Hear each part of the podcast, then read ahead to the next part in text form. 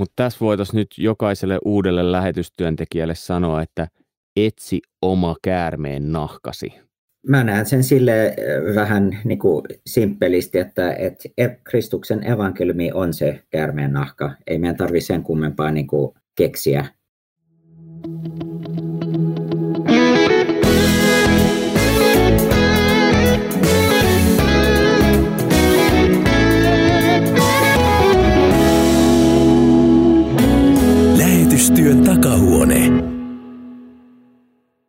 Tervetuloa kuuntelemaan Lähetystyön takahuone-podcastia. Minä olen Mika Järvinen ja esitän tässä tyhmiä ja yksinkertaisia ja välillä ehkä provosoivia tai liian helppoja kysymyksiä, kaikkea siltä väliltä. Ja ajatus on se, että tämä ohjelma voi olla antamassa apuja erityisesti heille, jotka on lähtemässä lähetystyöhön tai ylipäätään kiinnostunut lähetystyöstä. Ja tällä kertaa kirkko ja lähetysjärjestö yhteistyö on teemana ja meidän kanssa on keskustelemassa täällä Jukka Jämseen, Lapuan hiippakunnan lähetys- ja kansainvälisen työn asiantuntija. Tervetuloa.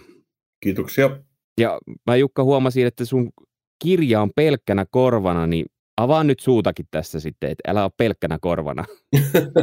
Joo, kyllä se yleensä papilta onnistuu. Toi lähinnä tar- tarkkana, että ei aukos pelkkää, pelkkää suuta, että joskus korvatkin. Kyllä. Ja toinen Jukka on tällä kertaa Jukka Kääriäinen, Kylväjän lähetysjohtaja. Tervetuloa. Kiitos, mukava olla tässä. Ja kolmas Jukka, eikö, äh, eikö kolmantena täällä siis on Teijo Peltola. Ajattelin kyllä, että hänetkin voisi nimetä Jukaksi, niin olisi paljon helpompi tässä näiden nimien kanssa. Kansanlähetyksen apulaislähetysjohtaja, tervetuloa. Kiitos, mukava olla täällä.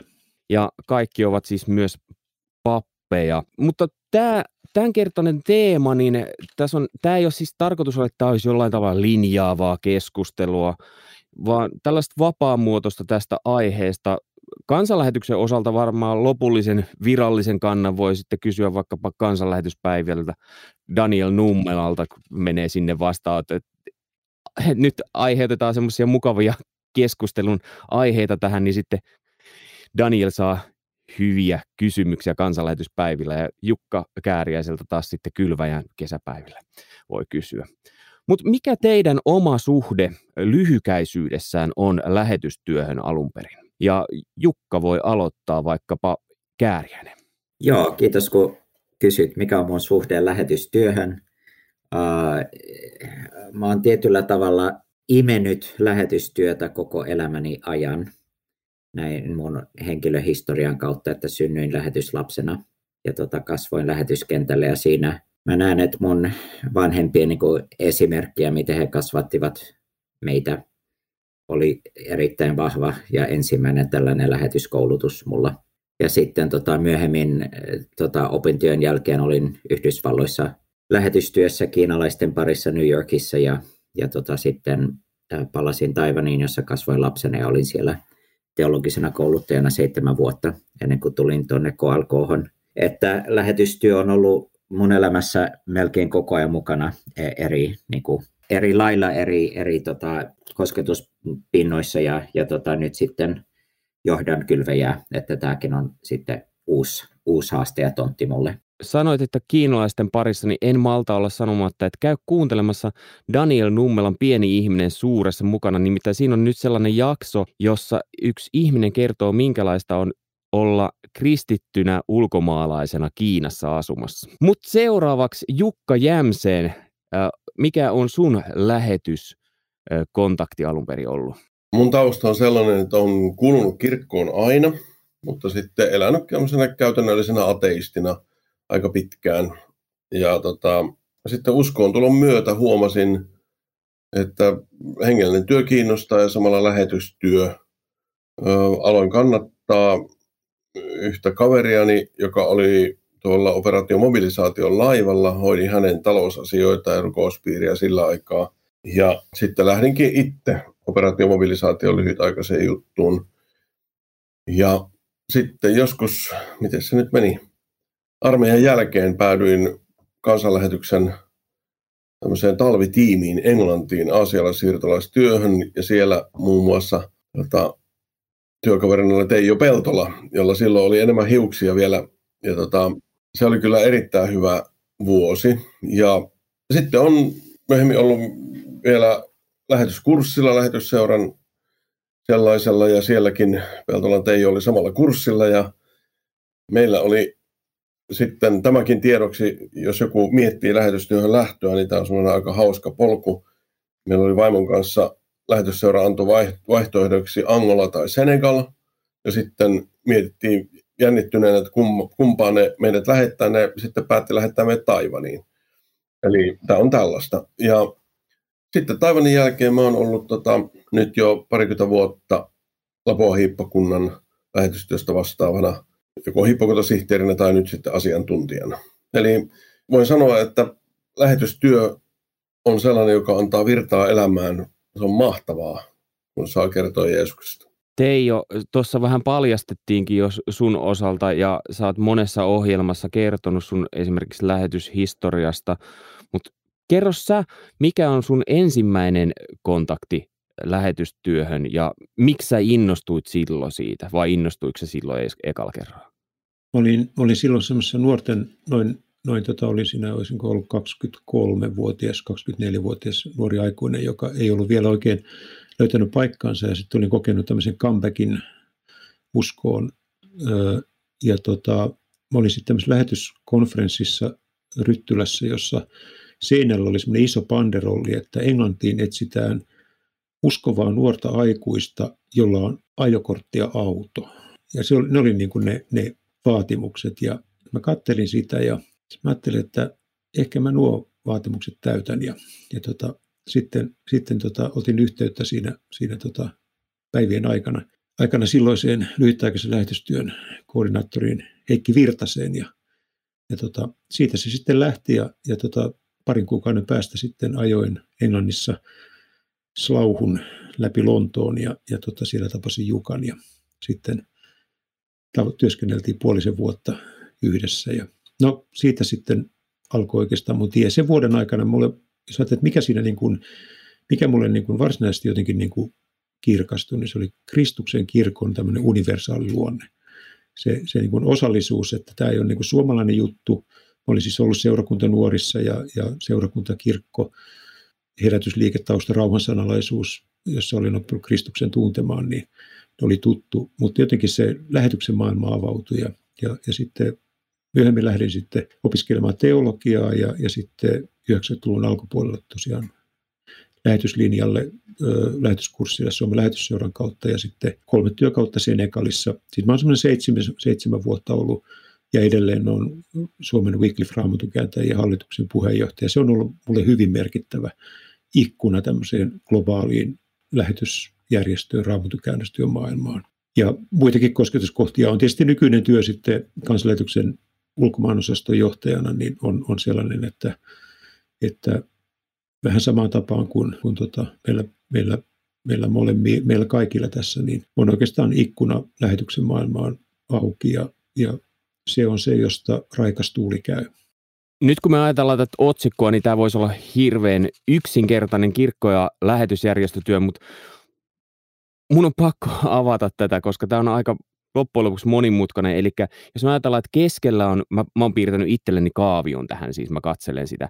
Lähetysjärjestöty, jos on keskellä, niin sitten toinen nuoli osoittaa Suomen Evlut-kirkkoon, ja sitten toisessa suunnassa on lähetyskentän kirkot ja sitten muut järjestöt siellä paikan päällä. Ja sitten yksi nuoli osoittaa vielä toisiin järjestöihin täällä kotimaassa. Ja toisaalta myös Suomen kirkolla ja lähetyskentän kirkolla välillä saattaa olla välillä ainakin suora nuoli. Ja varmaan näitä nuolia voisi rakennella tämän ympärille vaikka kuinka paljon. Mutta just jos me ajatellaan, että on nuori lä- lähtiä, niin hän saattaa olla joko että hän on kasvanut nimenomaan Evlut-kirkon puolella ja siellä on kotiseurakunta, tai sitten joku järjestö on jo tuttu ja hän on järjestön toiminnassa mukana. Niin ei välttämättä näe tätä yhtälöä, että miksi on Evlut-kirkon sisällä monta järjestöä ja mikä sen merkitys ja rikkaus on, niin voidaanko me avata tätä asiaa vähän? No ainakin mulla heti tulee mieleen se, että jos joku ihmettelee, että minkä takia kirkko Suomessa ei tee lähetystyötä, niin korjatkaa veljet, jos on hahmottanut väärin, mutta silloin kun Suomen kirkon ensimmäinen lähetysjärjestö perustettiin, niin me oltiin Venäjän vallan alla. Siis saarivallan suuriruhtinaskunta. Siis tämmöinen, ja niin kun, käsittääkseni silloinen Venäjä ei halunnut, että niin kun, Suomen kirkko tekisi lähetystyötä Venäjällä. Se oli yksi suunnitelma, että olisi menty Mantsuriaan ensin. Ja sitten kun siinä tuli sellainen, että näin ei voi saarivalla alla tehdä, niin sitten perustettiin lähetysjärjestö. Ja siitä se on syntynyt. Se, että se on silloin historiallinen syy, mistä tämä on lähtenyt liikkeelle. Eli tästä velit voi avata sitten ehkä lisää, mutta tämä on käsittääkseni se, se oli pakko. Jos, jos kristityt halusi silloin 1800-luvulla alkaa lähetystyön Suomesta käsin, niin se oli pakko tehdä jotenkin muuten kuin kirkon kautta. Siihen voisi vielä lisätä, lisätä tota Jukka, Jukka Kääriäinen, joka on, on että kasvanut maailmalla, niin, niin, niin, niin voisi sanoa näin, että, että tota, ylipäätään tämmöistä niin kuin protestanttista läntistä lähetystyötä on leimannut aika paljon se, että monet, monet niin kuin lähetys, lähetystyön toimijat on on syntynyt herätyksistä ja ne on saattanut organisoitua alusta saakka kirkkokuntien ulkopuolelle. Ja et se, on, se on ollut aika tyypillistä. Se on tuonut tiettyjä ongelmia, mutta se on tuonut myös sellaista dynamiikkaa ja joustavuutta, mitä, mitä välttämättä kirkkoilla ei ole. Tänäkään päivänä on eri asia olla, olla paikallinen kirkko tai paikallinen seurakunta ja, tai lähettävä tai vastaanottava lähetysjärjestö. Siinä on, erilainen, on erilaisia tehtäviä. Mitä Kääriäisen Jukka ajattelee, miksi näin on ja mitä rikkauksia tämä malli tarjoaa? No tota, mä näen sen, että jos niin kuin Suomen kirkossa painotetaan ja paljon tota, moniäänisyyttä ja monia näkökulmia ja kaikenlaisia taustoja, niin jos halutaan aidosti olla diverse, eli monen su- suuntaan suuntautunut, niin, niin sama pitää myös päteä lähetyksen saralla. Eli tota, kaikkia ei voi niin kuin, änkeä yhteen malliin. Multa usein, usein kysytään, että eikö olisi parempi, että olisi yksi järjestö. Ja mun vastaus on, että no, se riippuu, että kuka se yksi järjestö on. Which one? Eli tota, joo, että siinä on tiet, takana tällainen joku tietty tota, halu kontrolloida lähetystä tai, tai painaa sitä tiettyyn muottiin. Ja, ja mun näkemys on, että, että meidän kirkosta ja muualtakin nuoret jotka, tai aikuiset, jotka haluaa mennä lähetykseen, että olisi oikeasti tota, valinnan vapautta. Eri järjestöillä on eri painotukset ja, ja tota, että jokaisella löytyisi sitten se lähetyksen koti myös, um, ettei jää kodittomaksi. Mä, ei sellainen niin kuin, yksi centralized malli ehkä hallinnollisesti säästäisi varoja, mutta he, hengellisesti se olisi aivan tota, katastrofi. Kirkko on myös osa kansalaisyhteiskuntaa ja kansalaisyhteiskunnan luonteeseen kuuluu se, että, että on, on niin kuin, niin kuin alhaalta päin ihmisten osallisuuden mahdollistavaa toimintaa ja, ja tässä suhteessa kirkon sisällä vaikuttavat herätysliikkeet, jossain maissahan ne on ajautuneet kirkon ulkopuolelle. Se on, se on vähän sama asia, että, että tota, lähetysjärjestöt tarjoaa kanavan osallisuudelle ja, ja ei ole mikään erityinen ihannetila, että maassa olisi, kansalaisyhteiskunnassa olisi vain yksi yhdistys. Voisin vielä itse lisätä sellaisen, että tästä voi helposti syntyä sellainen vaikutelma, että kirkko on hirmu yhtenäinen, mutta sitten lähetysjärjestöt moninaisuudessaan ikään kuin, niin kuin hajottaa sitä. Mutta totuus on kyllä aika toisinpäin minun mielestä, että kirkkokunnat on kyllä hajautunut huolellisesti ennen lähetysliikettä.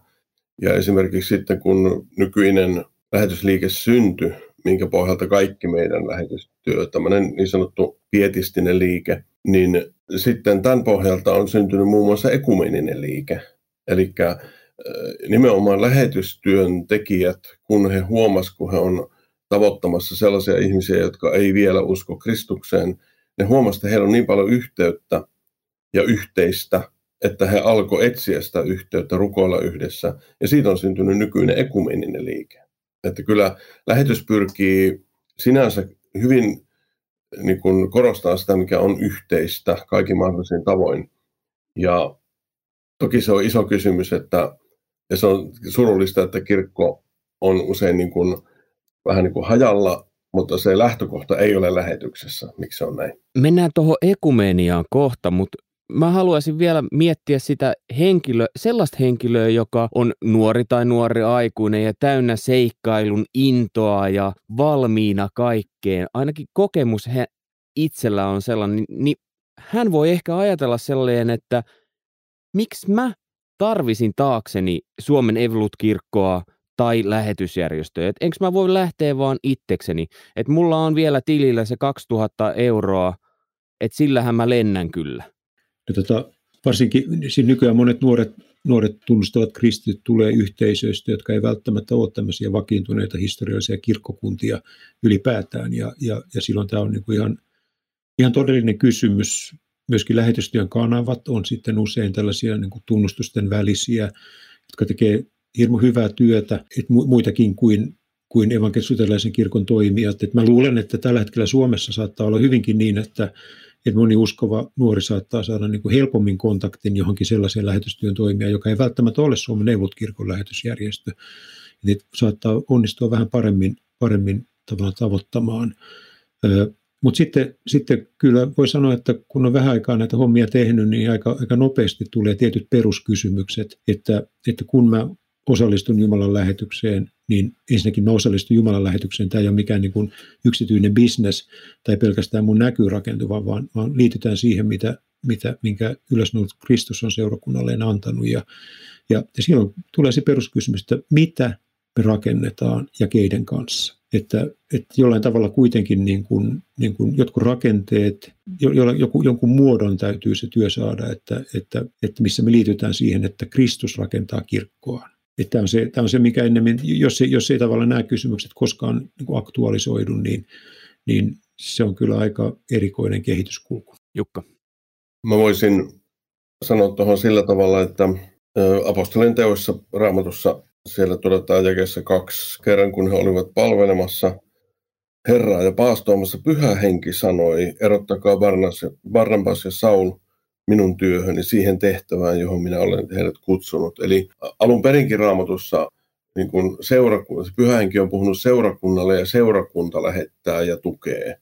Ja komppaan tuossa Teijoa kyllä, että aika nopeasti sitten myös realisoituu sellaiset, niin kun voi olla, että voi lähteä yksin hetkeksi, mutta sitten kun ikää tulee voimat vähenee ja niin poispäin, niin varmaan on, että tarvitaan tukea. Ja sitten kirkossa yleensäkin tämmöinen, vaikka on sisäinen kutsu johonkin, sisäinen palo, niin puhutaan myös teologiassa, että tarvitaan ulkoinen kutsu.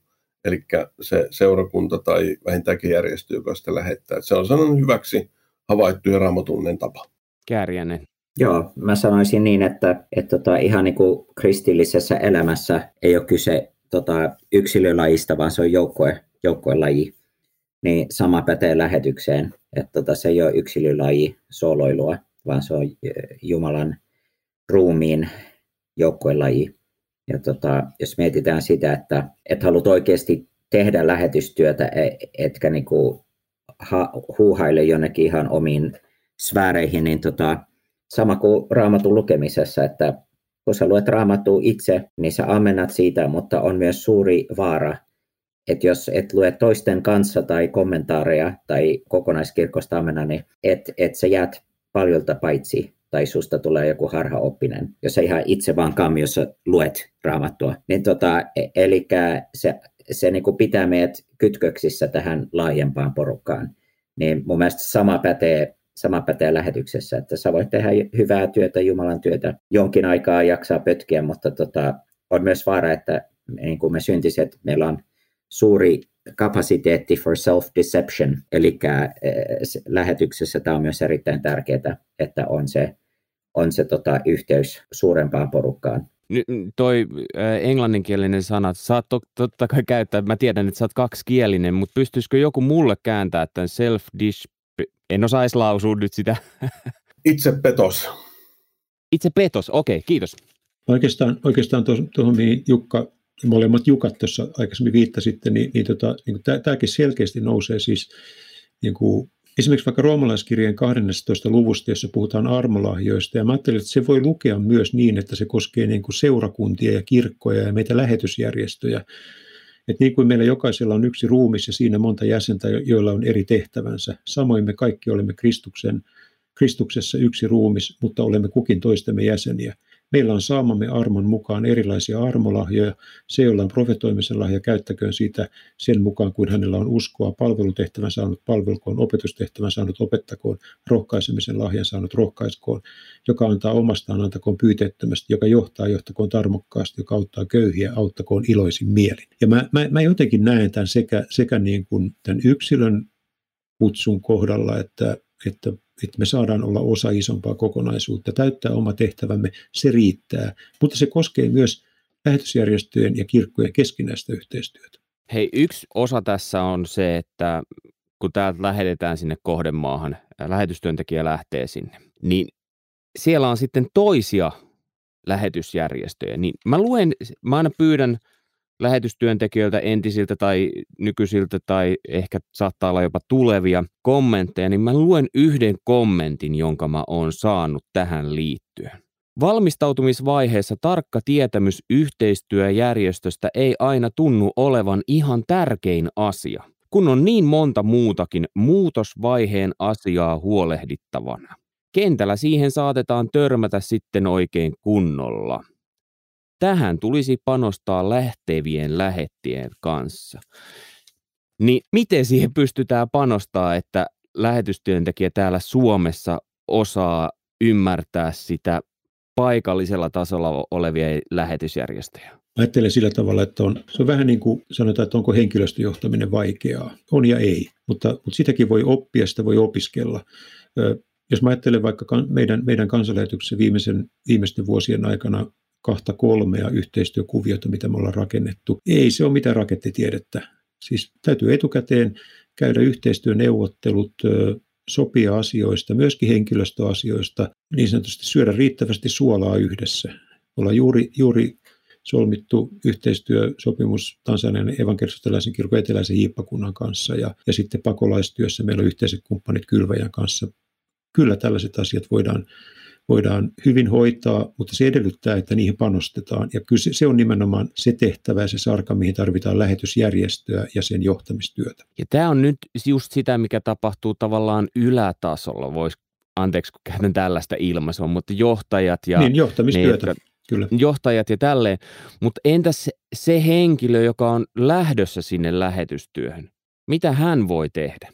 Kyllä me ollaan esimerkiksi lähetetty työntekijöitä jossain tilanteessa, kun se on perusteltua etukäteenkin ö, työalueelle, mutta, mutta sitten tietysti siinä pitää erottaa se, että mikä on ikään kuin se lähetysjärjestön, joka, joka, jonka näkemyksen, jonka, jonka vision ja mission mukaan, eli näyn ja, ja, ja tehtävän mukaan työtä tehdään ja suunnitellaan, niin se käy ne tavallaan ne perusneuvottelut. Että se yksittäinen työntekijä ja hänen kutsumuksensa, hänen näkemyksensä ei tavallaan ohjaa kuitenkaan niitä strategisia valintoja – että se, että missä kohtaa tämä lähtevä työntekijä tulee mukaan siihen, niin, niin se on myöskin tärkeää, koska, koska myöskin yksittäinen työntekijä palvelee myös lähetysjärjestön kokonaisuudessa isompaa kokonaisuutta. Mutta se järjestys on tärkeää, että ensin muodostetaan se näkemys, että, että missä me ollaan lähetyksenä mukana, ja sitten, sitten tavallaan tulee se työntekijätaso. Mä haluaisin tähän yksittäisen ihmisen kannalta sanoa sen, kun jo kerroin, että meillä oli tosiaan vaihtoehtona Senegal tai Angola, ja sitten päädyttiin Taivaniin, niin jos ajattelee yksittäistä ihmistä, joka vaikka nyt harkitsee lähetystyöhön lähtemistä, niin kannattaa ennen kaikkea minun mielestä opetella niin sanotusti äidinkieli. E, eli se pätee kieliopintoihin, siis että jos sä osaat omaa kieltä hyvin, sä opit toistakin kieltä hyvin, mutta se pätee myös siihen, että niin kuin perehtyy omaan uskoonsa ja elää kristittynä täällä sillä tavalla, että elää seurakunnan yhteydessä – perehtyy siihen, mihin me uskomme. Ja sitten kun se on niin kuin mahdollisimman kirkas, niin sitten sen päälle voi esimerkiksi lähetyskurssilla, niin kuin mekin sitten ruvettiin opettelemaan kiinalaista kulttuuria, kieltä opeteltiin vasta paikan päällä, mutta tavallaan niin kuin sellainen, voisiko sanoa semmoinen kristityn identiteetin rakentaminen on musta niin kuin ykkönen. Ja sitten se taipuu kyllä eri kulttuureihin. Tunnen monia henkilöitä, jotka on ollut yksikin tuttu perhe ollut ensin tota Jordaniassa ja, ja sitten Virossa ja nyt on Kambodsassa. Niin, niin sen niin kuin heti tajuaa, että kaikkein tärkeintä on semmoinen sen oma identiteetin kirkas tunteminen ja joustavuus. Mitä kääriä se Jukka ajattelee? Mä komppaan Kaimaani, aamen. toi on erittäin tärkeä asia, että on, on siinä täysin samaa mieltä, että tuohon to, kannattaa satsata. Onko ok täältä käsin sit siinä vaiheessa, kun tietää, että minne on lähdössä, niin jo luoda jotain yhteyttä lähetin suoraan siihen järjestöön, jonka kanssa tulee työskentelemään tai johonkin yksittäiseen henkilöön siellä? Onko tämmöinen menetelmä, onko se ok? No, tota, se riippuu nyt vähän tilanteesta. Voihan olla, että ihmisellä, joka, joka lähtee sinne työlle, saattaa olla entuudestaan jotakin, jotakin kontaktia sinne, sinne, mutta että kyllä mä ajattelisin, että kyllä se niin kuin mandaatti, ajatellen, nämä on myös yhteistyökuvioita, yhteistyökumppanuuksia kirkkoja, kirkkoja järjestöjen tai järjestöjen ja järjestöjen välillä, niin sille yhteistyöjärjestölle tai yhteistyökirkolle on tärkeää tietää, että millä mandaatilla se ihminen puhuu, jonka kanssa keskustellaan, että tavallaan niin kuin työnantaja-asioita ei hoida työntekijä itse, vaan esimies. Että kunhan tämä järjestys on selvä, niin se on sen mukaan, miten sovitaan, että, että ilman muuta jossain tilanteessa on perusteltua lähettää työntekijä tutustumaan, tai nykyaikana se on mahdollista tietysti näin etänäkin, niin yhteistyökuvioihin, mutta kyllä se menee niin kuin sen työn johdon puitteissa. Mä haluaisin lisätä tämmöisen yksittäistapauksen, en vitsi sanoa nimeä nyt, mutta erittäin positiivinen esimerkki tästä. Me, te jo muistat, meidän kurssilla oli yksi henkilö, jolla oli hyvin vahva näkemys siitä, että hän, hänen paikkaansa Jumala kutsunut hänet Ranskaan. Ja, mutta ei hän suinpäin sinne Ranskaan ollut lähtenyt, vaan hän odotti sitten, kunnes järjestöllä tuli sopiva sauma. Hän oli odottanut sitä pitempään. Ja sitten järjestöllä se loksahti kohdalleen. Hän oli sitten meidän kurssilla mukana ja toimi ihan menestyksekkäästi sitten lähetystyöntekijän. Että tässä on myös mahdollista, että on sellainen aika vahva näky, että tuohon kohteeseen ja voi perehtyä mutta se ei ole se määräävä, niin kuin Kaima sanoi, niin tämä ei ole yksilölaji, tai joukkuelaji. Että kyllä tässäkin yhteisö on yleensä viisaampi kuin pelkkä yksilö. Mutta ne voi, ne voi olla ihan hyvin yhteen sovitettavissa kyllä. Ja joskus käy niinkin, että, joskus käy niinkin aika useinkin, että kun käydään rekrytointihaastatteluja, että, että jollain ihmisellä voi olla hirveän voimakas kutsu ja näkemys, että, että, että Jumala kutsuu hänet johonkin maahan, kyllä me halutaan olla tarkkoja siinä, että me ei niin kuin lannisteta sitä kutsua.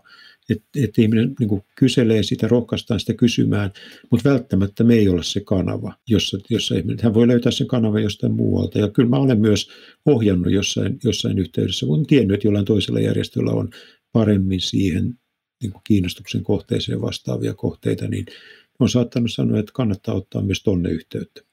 Mitäs Kääriäisen Jukka ajattelee tästä asiasta, koska näin sivusta seuraajana, niin välillä tuntuu, että sit, okei, ne viralliset paperit tehdään niin kuin järjestötasolla, mutta kuitenkin lähetti saattaa olla se, joka edustaa järjestöä ja meidän suomalais Evolut kirkkoakin siinä mielessä, että ne paikalliset kuitenkin tietää Suomen Evolut kirkon sen lähetin kautta. Ja tämä kyseinen lähetti voi olla vaikka paikallisen kirkon edustajana siellä.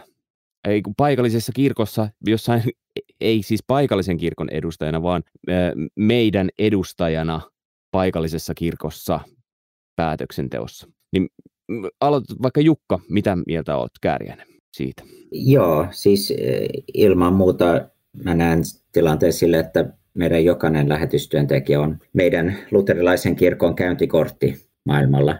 Ja tämä on se yksi syy, miksi on hyvä ja vastuullista olla tietynlainen laatutsekki kirkolla ja järjestölle, että minkälaista, minkälaisia tyyppejä me lähdetään, lähetetään edustamaan meidän kirkkoa ja usko, että, että oma usko on kunnossa kondiksessa, niin kuin, niin kuin Jukka äsken puhui, niin tota, um, halutaan näyttää parhaan naamanne, naamamme, ei, ei, ei niin, niin kuin huonoa puolta.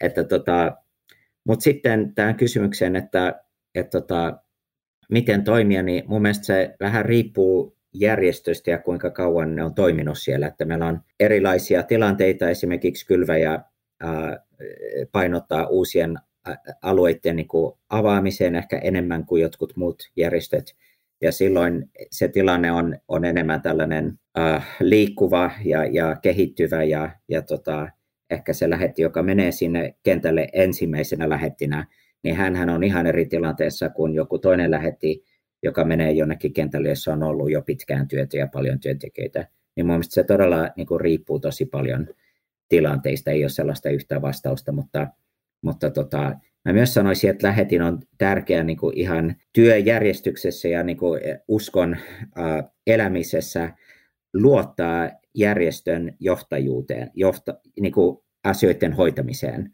Että tota, on syy, miksi, miksi tota, järjestöt toimii niin kuin ne toimii ja että siinä voi tietyllä tavalla niin kuin sekoittaa soppaa ja aiheuttaa enemmänkin ongelmia kuin, kuin hyötyä, jos koittaa niin kuin tutustua etukäteen tai luoda jotain suhteita, niin sen täytyisi niin kuin luottaa, luottaa järjestön, että nämä asiat on mietitty läpi työntekijän hyväksi ja hänen, hänenkin kannalta. Hei, ettei jäädä liikaa tämän asian ympärille pyörimään, niin Jukka Jämseen mainitsi sitten ekumenian.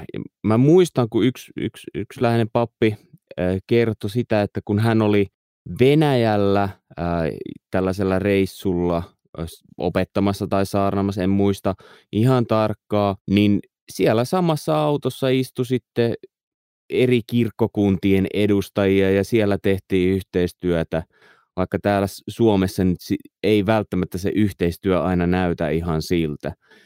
Niin mitä siinä vaiheessa, jos siellä paikan päällä tuleekin vastakkain asettelua, niin minkälaisia työkaluja te antaisitte sellaiseen tilanteeseen? Helppo kysymys, eikö se ole? Ensin tämmöinen, aikoina oli tämmöinen dogmatiikan professori Osmo Tiililä, joka totesi ekumeniasta, että se on usein sellaista hääräilyä, ja sitten hän sanoi, että kun laitetaan korkeakirkollinen anglikaani ja matalakirkollinen anglikaani ja luterilainen ja katolinen ja helluntalainen yhteiseen tykistökeskitykseen rintamalla, heidän avunhuudossaan armon Jumalalle on ekumenia. Eli usein niin kun me ruvetaan nahistelemaan silloin, kun asiat on aika hyvin, mutta esimerkiksi maailman nopeimmin kasvava luterilainen kirkko, Mekani Jeesus Etiopiassa, niin yksi sen avain on mahdollisesti se, tai se syy, miksi se kasvaa. Kommunistihallinto 60-70-lukujen lukujen taitteessa pakotti kristityt kokoontumaan vain yhdessä paikassa. Ei, ei ollut luvallista pitää monia. Ja sitten se ulkoinen paine vei muun muassa luterilaiset ja yhteen. Ja se saattaa olla yksi syy, miksi kirkko kasvaa niin nopeasti. Ja tämän haluan sanoa sen, sen takia, että te, jotka kuuntelette, niin että olisi sellainen, e, e, niin kun, kun kysyit, että mitä eväitä tämmöiseen vastakkainasettelutilanteeseen, niin kyllä semmoinen tietynlainen ytimen yhdessä etsiminen, yh, mahdollisesti yhteinen rukous, Jumalan sanaa, niin kuin juurille palaaminen ja toinen, toistensa, toinen toisesta hyvän puhuminen mahdollisuuksien mukaan. Niin minusta ne on sellaisia aika hyviä. Teijon kanssa esimerkiksi, ei siihen tarvita toisia järjestöä. Me tapeltiin ihan keskenämme jo silloin aikana Englannissa ihan riittävästi, kun lähetti yhteistyöhön niin kuin epänormaalin No niin, tähän voidaankin palata lisää kohta. Joo, mutta voin, voin sanoa sen, että niin kun, mä luulen, että pelkästään meidän pieni tiimi, jossa oli nuoria, niin me oltaisiin lähdetty Suomeen sieltä, jos ei meillä olisi ollut säännöllisesti yhteistä rukousta ja raamatun lukua. Yhteyden etsiminen, Käytet, se on ensimmäinen avain. Käytet, käytettiin myöskin rippiä. Kiitos siitä Teijolle. Opetit vanhana rauhan sanalaisena minulle loistavan käytännön. Sitten, tota, mä sitten ehkä vielä, vielä ajattelisin niin, että tämän, tavallaan vähän rauhallisemmissakin tilanteissa, kun ju, juuri niin kuin Jukka avasi tätä Mekaniasuskirkon ja, ja ylipäätään vainotusseurakunnan historiaa, niin, niin myöskin tällä hetkellä, jos ajattelee pakolaiskirkon laajasti ottaen sen, sen kasvua, niin siinä ollaan ikään kuin vähän rauhallisemmassa tilanteessa kuitenkin, tilanteessa, jossa, jossa mun mielestä on niin kuin vilpitöntä halua etsiä, että, että millä, tavalla niin kuin, millä tavalla nämä ihmiset, jotka, jotka Kristus on niin kuin kutsunut opetuslapsikseen hyvin vaikeissa olosuhteissa, joilla ei ole palvuuta välttämättä omaan, omaan niin kuin maahansa ja, ja näin, niin millä tavalla nämä ihmiset löytää kodin jostain seurakunnasta. Et johonkin yhteiskuntaan he lopulta integroituvat, jostakin kirkosta he löytävät paikkansa ja se on meidän yhteinen tehtävä. Ja tämmöistä tahtoa on mun mielestä aika paljon tällä hetkellä liikkeellä. Kääriäisen Jukka, tuleeko mieleen? Joo, mä yhdyn tota Kaiman tuohon rukouksen tärkeyteen kun mulla oli sukset ristissä New Yorkissa mun työtovereiden kanssa kiinalaistyössä, niin mä kysyin yhdeltä viisaamalta meidän työyhteisön ulkopuolta, mitä sä tekisit, ja hän sanoi, että rukoiletteko te yhdessä. Eli tämä on jäänyt mieleen myös, ja pyrin aina siihen oma, omassa, omassa työssäni ja elämässäni. Tota, tulee mieleen tällainen, tällainen fraasi Paavalilta evankeliumin vuoksi, että mihin me ollaan niin valmiita tai, tai mihin me suostutaan evankeliumin vuoksi. Että kun on erilaisia näkemyksiä, erilaisia painotuksia kirkkokuntien välillä, niin, niin mihin sä oot valmis evankeliumin vuoksi. Et mä näen, että Paavali tuli tota, juutalaiseksi juutala, tavoittaakseen juutalaiset ja näin poispäin se kaksi koroksen yhdeksän. Niin tota, tietynlainen, silloin kun on levollinen omassa identiteetissä, niin silloin voi niin kuin joustaa tosi paljon toissijaisissa asioissa evankeliumin vuoksi. Tietysti jossain vaiheessa tulee vastaan sitten omakin raja, että niin kuin evankeliumin vuoksi mä en voi niin kuin olla tässä nyt mukana. Mutta tota, mä luulen, että se raja niin kuin on aika kaukana silloin, kun kristityt aidosti haluaa yhteistä hyvää lähetyskentällä. Niin tota, luulen, että usein, usein tota, ainakin omasta kokemuksesta suurin este on meidän oma niin kuin ylpeys ja, ja tarve olla oikeassa. Niin tota, tällaisia ajatuksia. Tosi hienosti sanottu toi, että kun on levollinen mieli oman identiteetin kanssa, niin silloin se yhteydenpitokin on helpompaa, tai mitenkä nyt muotoilitkaan, mutta se levollinen mieli oman identiteetin kanssa, se jäi mulla mieleen. Hei, mun täytyy nyt vielä paikata lisään yhden ajatuksen, joka tuli tässä. Joo. Että, että tota, siis mä kirjoitan seuraavaan kylväjälehteen pääkirjoitukseen tästä aiheesta, siksi tämä on pyörii mun päässä, mutta siis mehän ollaan totuttu siihen, että koronan vuoksi me pidetään et, etäisyydet, turvavälit. Mutta evankeliumin vuoksi sehän toimii ihan opposite, päinvastoin kuin koronan. Evankeliumin vuoksi meidän pitäisi tulla lähelle ja yhteen ja, ja, ja kävelemään ja tekemään työtä äh, tota, ihan, ihan tota, mahdollisimman lähellä, lähekkäin. Niin tällainen ajatus, se on se, on se niin kuin default mode, per, perus niin kuin läht, asetelma. Ja sitten voi tarkastella, että onko syytä poiketa tästä. Mutta mun mielestä se on se niin kuin, se pitäisi olla se, se perus, perus tota, tehdasasetelma lähetystyössä.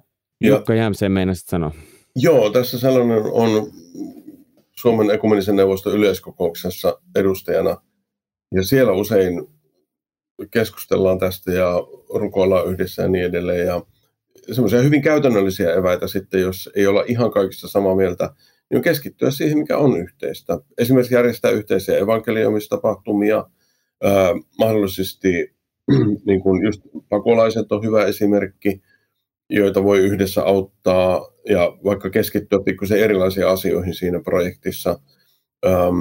Sitten voidaan esimerkiksi täällä Suomessakin niin puhua uskonnonvapauden puolesta yhdessä ja niin edelleen. Siis etsitään kuitenkin niitä yhtymäkohtia mahdollisimman rauhanoloisesti ja tai rauhanomaisesti ja sitten vanha kikka, kannattaa syödä yhdessä. Se on, se on se on aina hyvä juttu. Varsinkin jos toi, toinen osapuoli maksaa sen aterian, niin ka- kannatan. Hei Jukka, sä, sä sanoit, että ne rajat on aika, saa olla aika kaukana, mutta mitä siellä on sitten rajatolppina? O- osaatteko te sanoa jotain sellaisia, että toi ja toi asia on sellaisia, missä vaiheessa kannattaa pistää se raja pystyy, koska tämä on varmaan sellainen kysymys, missä käytännössä ihminen joutuu monesti olemaan, että miettii sitä, että mitkä on mun rajat, mitkä on järjestön rajat. No järjestön rajoja voi jossakin tapauksissa kysyäkin tietysti, mutta joskus ne tilanteet saattaa tulla niin kuin tosi nopeasti. Mä haluaisin tähän sanoa sellaisen vertauskuvan, että jos vaikka mä isänä, kun mulla on vaimoni kanssa neljä lasta, niin missä sen raja tulee vastaan, että mä sanoisin omille lapsille, että mä en enää tunnusta sua omaksi lapsekseni. Siis niin kuin se, ne on kaukana ne rajat. Ja me tehdään kaikkemme, että me säilytettäisiin se perheyhteys. Ja sitten taas, jos vaihdetaan ihan tähän niin kuin konkreettiseen lähetys- ja kirkkojen väliseen, niin kyllä sitten kun uskon tunnustuksesta poiketaan, eli siirrytään vaikka Jehovan todistajiin, niin ei sieltä löydy minkäänlaista yhteistyömahdollisuutta. Ja tässä nyt vaan tämmöinen yksi esimerkki. Mutta hei, anteeksi, anteeksi, mä innostuin nyt vähän tästä, että kun uskon tunnustuksesta poiketaan, koska jos ajatellaan, korjatkaa, voin olla väärässä, mutta jos on nuori kirkko, niin siinä vaiheessa välttämättä ei ole äh, niin kuin asettunut kaikki teologiset kysymykset ja tällaiset, niin silloin siellä saattaa olla jotain vähän erikoisia virtauksia, jos näin voi sanoa. Joo, ja voi joskus vanhemmissakin kirkoissa olla vähän erikoisia virtauksia. no joo, kyllä, totta kai. Amen. kyllä, kyllä, tota, tota niin, kyllä, se, kyllä se tietyllä tavalla on niin kuin palaaminen semmoiseen niin kuin uskon perusteisiin, uskon tunnustuksiin ja, ja, ja tota, niissä pitäytymiseen, jotka pitää sitten ja, ja niin kuin raamatusta ammentaen. Ja et kyllä ilman muuta, ilman muuta on niin, että, että tota, myöskin, myöskin niin kuin tällaiset uudet jälkitunnustuskuntaiset kirkot, ne tarvitsee vanhoja kirkkoja, mutta, mutta vanhat kirkot tarvitsevat myös uusia. Hei, vanhat kirkot tarvii uusia, niin siihen liittyen, no ei se oikeastaan ihan siihen liity.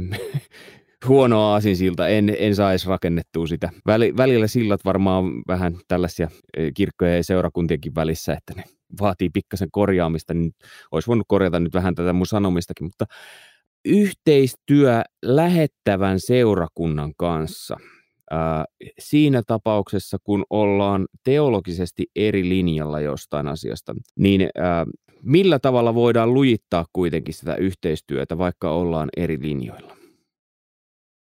Lähetti, kun tulee tänne Suomeen. No mä ainakin taas sanoisin samat eväät. Etsitään sitä, mikä on yhteistä ja rukoillaan yhdessä mahdollisuuksien mukaan. Se on ja syödään yhdessä, jos mahdollista.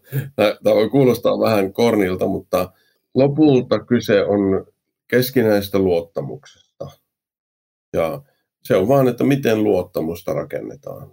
Ja sitten vaan täytyy päättää, että onko tämä niin kuin erimielisyys niin iso, että se rikkoo tämän luottamuksen, vai onko se riittävän pieni, että voidaan silti luottaa ja luottaa siihen, että niin kun nämä lähetet tekee keskeiset asiat oikein. Ehkä voisi ajatella niinkin, että, että me, mul, mul, tässä se, on, se on merkittävä niin kuin tavallaan tämmöinen lähetysteologinen lähtökohta, että seurakunta lähettää. Että, että lähet, lähetystyöntekijän taustalla, se, se ei ole niin kuin perusteltu, että lähetystyöntekijän taustalla olisi vain joukko yksilöitä.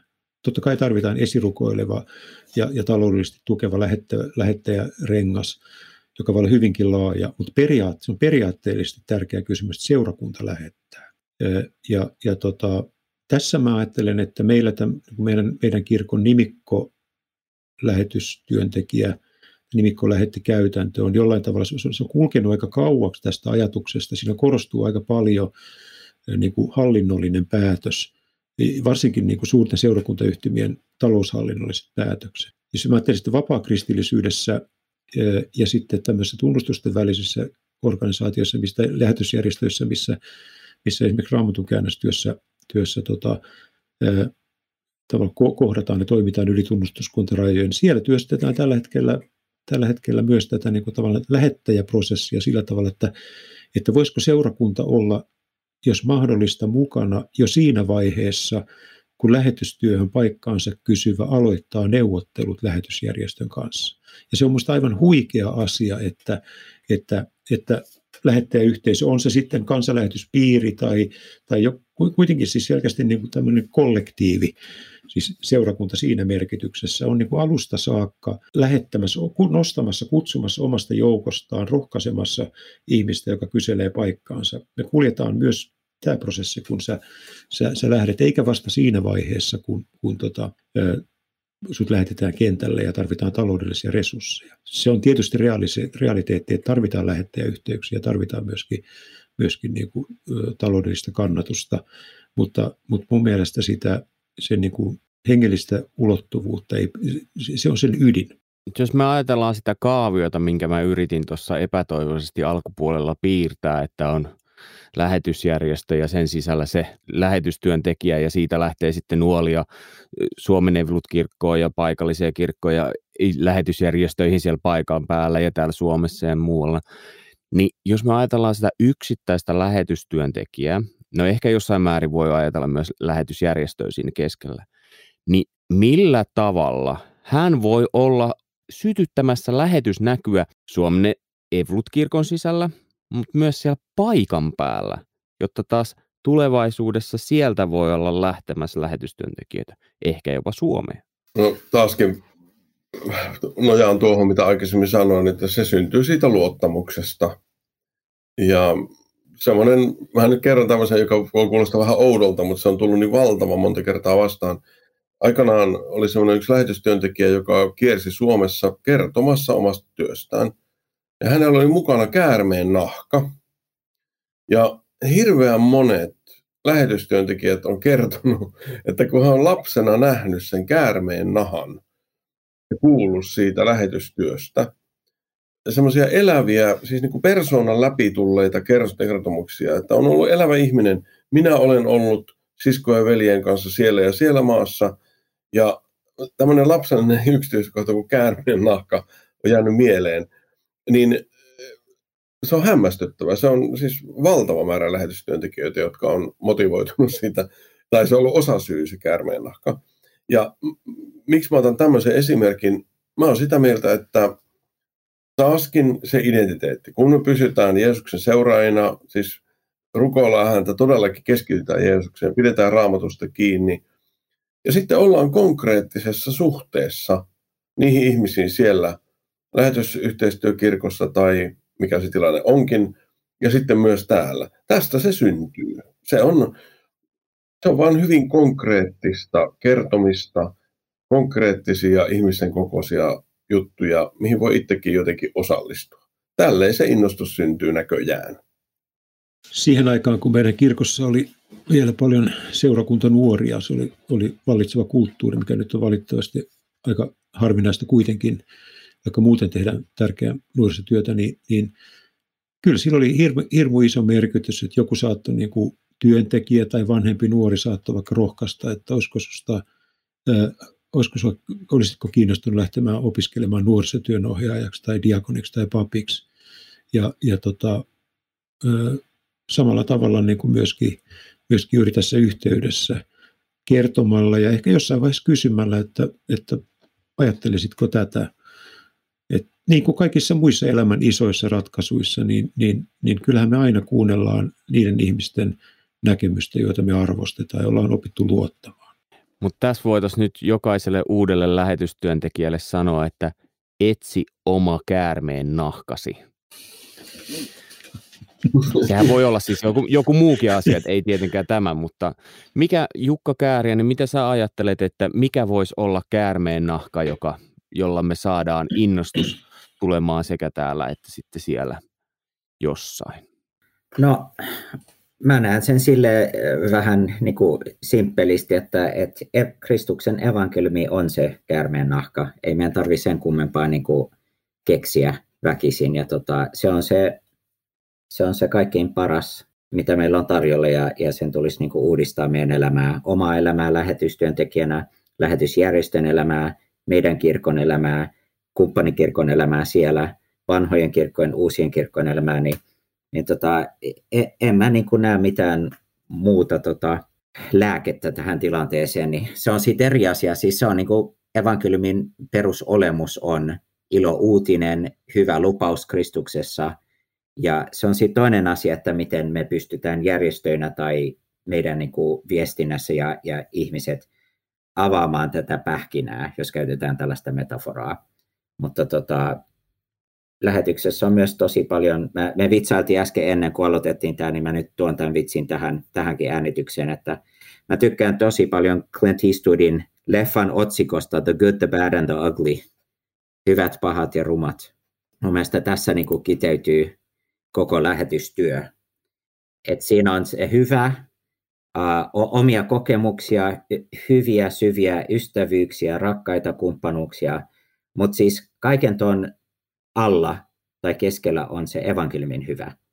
Ja sitten on tosi paljon pahaa ja rumaa, jonka kanssa me joudutaan elämään, ja se on se meidän raadollisuus ja synnellisyys.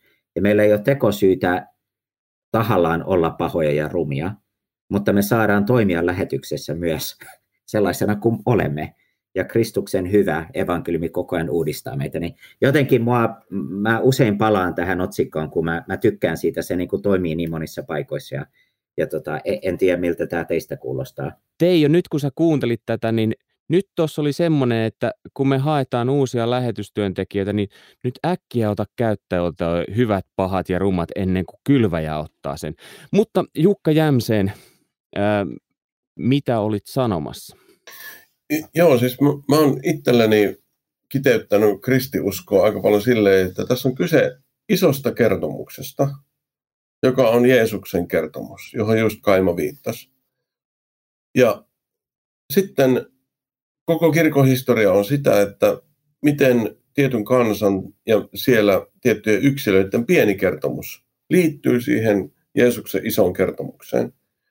Ja mun mielestä se lainausmerkissä käärmeen nahka tai tämmöinen, mitä voisi käyttää, niin on ne kertomukset, mitä tämä Jeesuksen iso kertomus on saanut aikaan kunkin ihmisen pienessä kertomuksessa. Ne, ne on loputtoman sykähdyttäviä mitä hyvää Kristus saa aikaan. Niitä, niitä kertomuksia kannattaa kertoa. Mä sanon, että kertokaa sellaisia ihmiskasvoisia, ihmisen kokoisia juttuja. Sori, tästä täytyy siteerata, kun oon sen verran äh, tota, Yhdysvalloissa asunut, että tällainen Stanley Hauerwas, metodistiteologi Dukeissa opettaa, niin hänellä on loistava kiteytys, juuri mitä Kaima sanoi. Sanoi, että Kristuksen evankeliumi on, quote, the best damn story ever told. Ja se, se muuttaa koko maailman. Ja sitten, sitten nämä meidän storit, Kylväjän story, kansanlähetyksen story, Suomen Evlut-kirkon story, joka on vähän pitempi ja niin kuin vanhempi, ja uusien kirkon story, ja jokaisen oma, oman elämän story, se linkittyy näiden eri storien kautta sitten tuohon tohon The Best Story Ever Told. Mä, mä uskon jotenkin, jotenkin tota siihen, että, että kellä tahansa meistä lähetyksen toimijoista on, on tämmöinen hyvä story, joka vetää, vetää uusia lähtiöitä. Me kaikki lopulta hyödytään siihen. Se on vähän sama juttu kuin, että jos pellolla on yksi autokauppa, niin harva sinne menee, mutta jos niillä on monta, niin useampi tulee sinne. Et me, me lopulta kaikki hyödytään siihen ja, ja tota, opetellaan vaan syöttelemään toistemme lapaan, niin kuin me paljon tehdäänkin. Mä ajattelisin ehkä kiteyttää jotenkin näin, että kun mä kuuntelen tätä isoa kertomusta ja pieniä kertomusta, pientä kertomusta ja nyt näillä mittarilukemilla, mitä itsellä on, niin, niin mä ajattelisin, että uskallan sanoa, että, että niin kuin jollain tavalla lähetyksen, siis Jeesuksen seuraajana eletty elämä ja lähetyksen palveluksessa eletty elämä on todella elettyä elämää.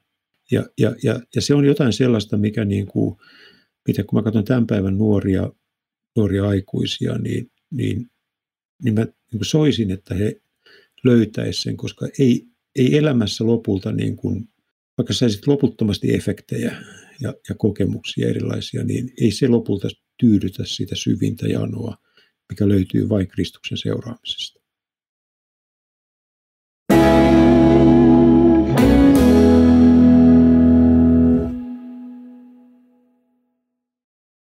Nyt kun mä pikkasen pistäisin pakettiin tätä, niin mä ajattelin, että mä tiivistäisin tätä meidän keskustelua viiteen kohtaan. Aika tälle rajusti varmasti muutama kohta, mitä olette sanonut, jää kyllä väliin, mutta mä laittaisin, kommentoikaa kohta. Ykkösenä, lue raamattua. Kakkonen, rukoilkaa ja syökää yhdessä. Kolmonen, etsi käärmeen nahkasi. Neljä, best story ever told. Ja sitten mä lisäisin sinne vielä, että viidenneksi, että lähde. Mitä ajatuksia herättää tämmöinen viiden kohdan jako? No mä voin kommentoida heti tuohon lähde, siihen viimeiseen, että mä oon kuullut tämmöisen sanonnan aikana, että jos et saa valmis lähtemään, niin sä et ole valmis jäämään. Mutta jos et saa valmis jäämään, niin sä et ole valmis lähtemään. Eli se tarkoittaa sitä, että Jeesuksen on oltava Herra. Että, että lopulta kyse ei ole siitä, että lähdenkö mä lähetystyöhön, vaan saako Jeesus päättää siitä, mitä mä elämässäni teen. Eli voi olla myöskin, että se käsky on, että tue lähtiöitä. Se ei välttämättä ole, että minä lähden. Voi olla esimerkiksi paljon elämän, elämässä tekijöitä, että ei voi lähteä. Siis ihan oikeita, vaikkapa oma fyysinen kunto tai joku tämmöinen ja silti voi olla niin kuin täysin Jeesuksen osoittamalla omalla paikalla. Ja olla ikään kuin, no vähintään todisteena omassa ympäristössä ja sitten tukemassa lähetystä maan ääriin. Jukka ja Teijo. Joo, joo, vain, kyllä.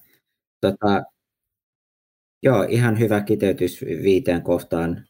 Uh, mulle tulee mieleen ihan lopuksi, että nämä kaikki mun mielestä liittyy, liittyy tota, tällaiseen sanontaan, mikä, minkä David Bosch, joka on tällainen missiologi, joka kuoli, sanoi, että lähetys on ro- rohkeaa nöyryyttä samaan aikaan. Että evankeliumissa ja Kristuksessa, Kristuksessa me saadaan olla ja meidän tulee olla rohkeita, ei röyhkeitä, vaan rohkeita. Ja sitten itsessämme ja omissa niin kuin, mahdollisuuksissa tulee olla, olla sopivan nöyrä, mutta ei nöyristelevä. Niin mä itse omassa ajattelussani, mulla on tällainen jana, mä tykkään aina niin kuin, katsoa, että kun sun kysymys oli, sä kysyit paljon kysymyksiä siitä, että miten tulisi toimia näin tai miten joku voisi toimia näin, niin mä omassa ajattelussani ja toivon, että kylväjänkin toiminnassa me, me katsotaan asioita tällä janalla, että me halutaan olla rohkeita, ei röyhkeitä, nöyriä, ei nöyristeleviä. Ja tota, silloin mä luulen, että kun asento on oikein, niin kuin Kaima äsken sanoi, Jeesus saa määrätä, niin, niin sitten tota, sitten on asiat ihan kunnossa, me saadaan niin kuin levollisella mielellä edetä, oli talous minkälainen tahansa, oli meidän kirkon tilanne minkälainen tahansa.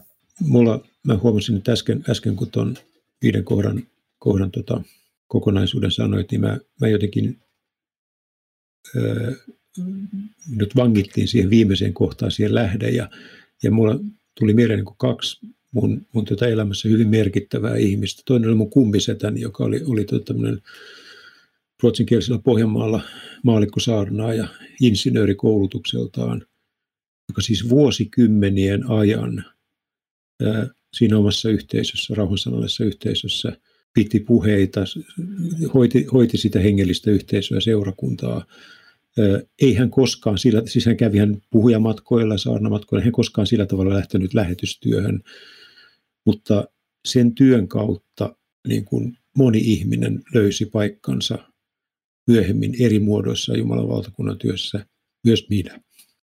Sitten on ihmisiä, jotka, joiden perheelämä, leskeksi jääminen joku tämmöinen voi niin kuin sitoa ihmisen niin kuin ratkaisuissaan niin, että on täysin mahdotonta koskaan lähteä. Silti Jeesuksen seuraajana voi niin kuin, niin kuin, kasvaa ja kantaa hedelmää, joka me lopulta nähdään vasta kaikkisuudessa. Kiitos Teijo. Tää, mun on pakko kommentoida sen verran, että tämä äänipuolessa on, on, on tavallaan se hyvä tai huono puoli ehkä, että me kuulijat ei näe Teijon ilmettä ja sitä, kuinka hän erittäin tunteellisesti puhuu tästä. Tässä kuvassa näkyy se. Kiitos Teijo. Jukka. Joo, vielä siihen sun viiden kohdan listaan, kun sanoit, että etsi oma käärmeen nahkasi, niin komppaan Teijoa sillä tavalla, kun hän sanoi, että hän uskoo, että kaikilla meillä, jotka ollaan lähetyksiä jotenkin mukana, on se oma story. Sitä ei tarvitse tavallaan etsiä, se muotoutuu. Se muotoutuu, kun me ollaan raamatussa kiinni, seurataan Jeesusta, halutaan viedä evankeliumia eteenpäin ja suostutaan siihen omaan paikkaamme lähetyksessä. Sieltä se tulee se juttu. Ei tarvitse mitään muuta kuin kertoa tätä. Siitä se ikään kuin käärmeen nahka muodostuu. Niitä on kaikilla. Mä, mä luulen, että teillä on Senegalista olisi vaikka kuinka älyttömästi kerrottavaa Molla Taivanista, samaten Jukalla kiinankielisestä maailmasta. Ja siitä, se vaan muotoutuu. Sitä ei tarvitse tavallaan edes etsiä. Mm. Mä, mä, mun on pakko sanoa tuohon, että mä sen takia sanon, että se, se mä, mä innostuin siitä sen takia, että, että mä sanon silti, että etsi, koska mä oon huomannut, Mä, mä ymmärrän, mitä sä tarkoitat, mutta Joo. mä oon huomannut, että sille tulee tosi helposti sokeeksi. Kun sä oot lähetystyössä, sä oot itse niiden asioiden kanssa koko ajan äärellä, niiden äärellä, niin sä et välttämättä itse huomaa niitä asioita. Mitä mieltä oot? Nyt mä tajuan ton. Joo, mä oon samaa mieltä. Ja joo, kannattaa niin kun, niin kun, ja tätä ajattelin, että haluaisin rohkaista kaikkia lähetystyöntekijöitä, jotka kuuntelee tätä, että kannattaa niin kuin, tietyssä mielessä hyvällä tavalla olla ylpeä siitä lähetyksestä ja arvostaa sitä ja etsiä sieltä semmoiset herkkupalat, tosiaan, se, se on totta, siihen voi sokeutua. Ja tämä käärmeen nahka on erittäin hyvä. Mun, kiitos Jukka, mä tulen käyttämään tätä vielä tulevaisuudessakin. Koska jos ajatellaan lähetystyöntekijää, että kun hän kävelee sieltä kotimatkan äh, kotoansa sinne työpaikalle, niin se tie saattaa olla täynnä niitä käärmeennahkoja ja se on hänelle arkipäivää ja siihen tottuu. Mutta mm. sitten täällä Suomessa ei välttämättä ole sitä samaa kokemusta. Tai en mä tiedä, ehkä jonkun tien varrella on käärmeennahkoja täynnä. Sitten mä haluaisin sanoa vielä sellaisen asian, että, että kyllä me niin kuin, eikä tällä hetkellä on jollain tavalla tyypillistä niin kuin lähetystyön maailmassa se, että me ollaan nähty paljon semmoisia isoja kaaria, mitä ei olla kaikkina vuosikymmenen aikaisemmin nähty.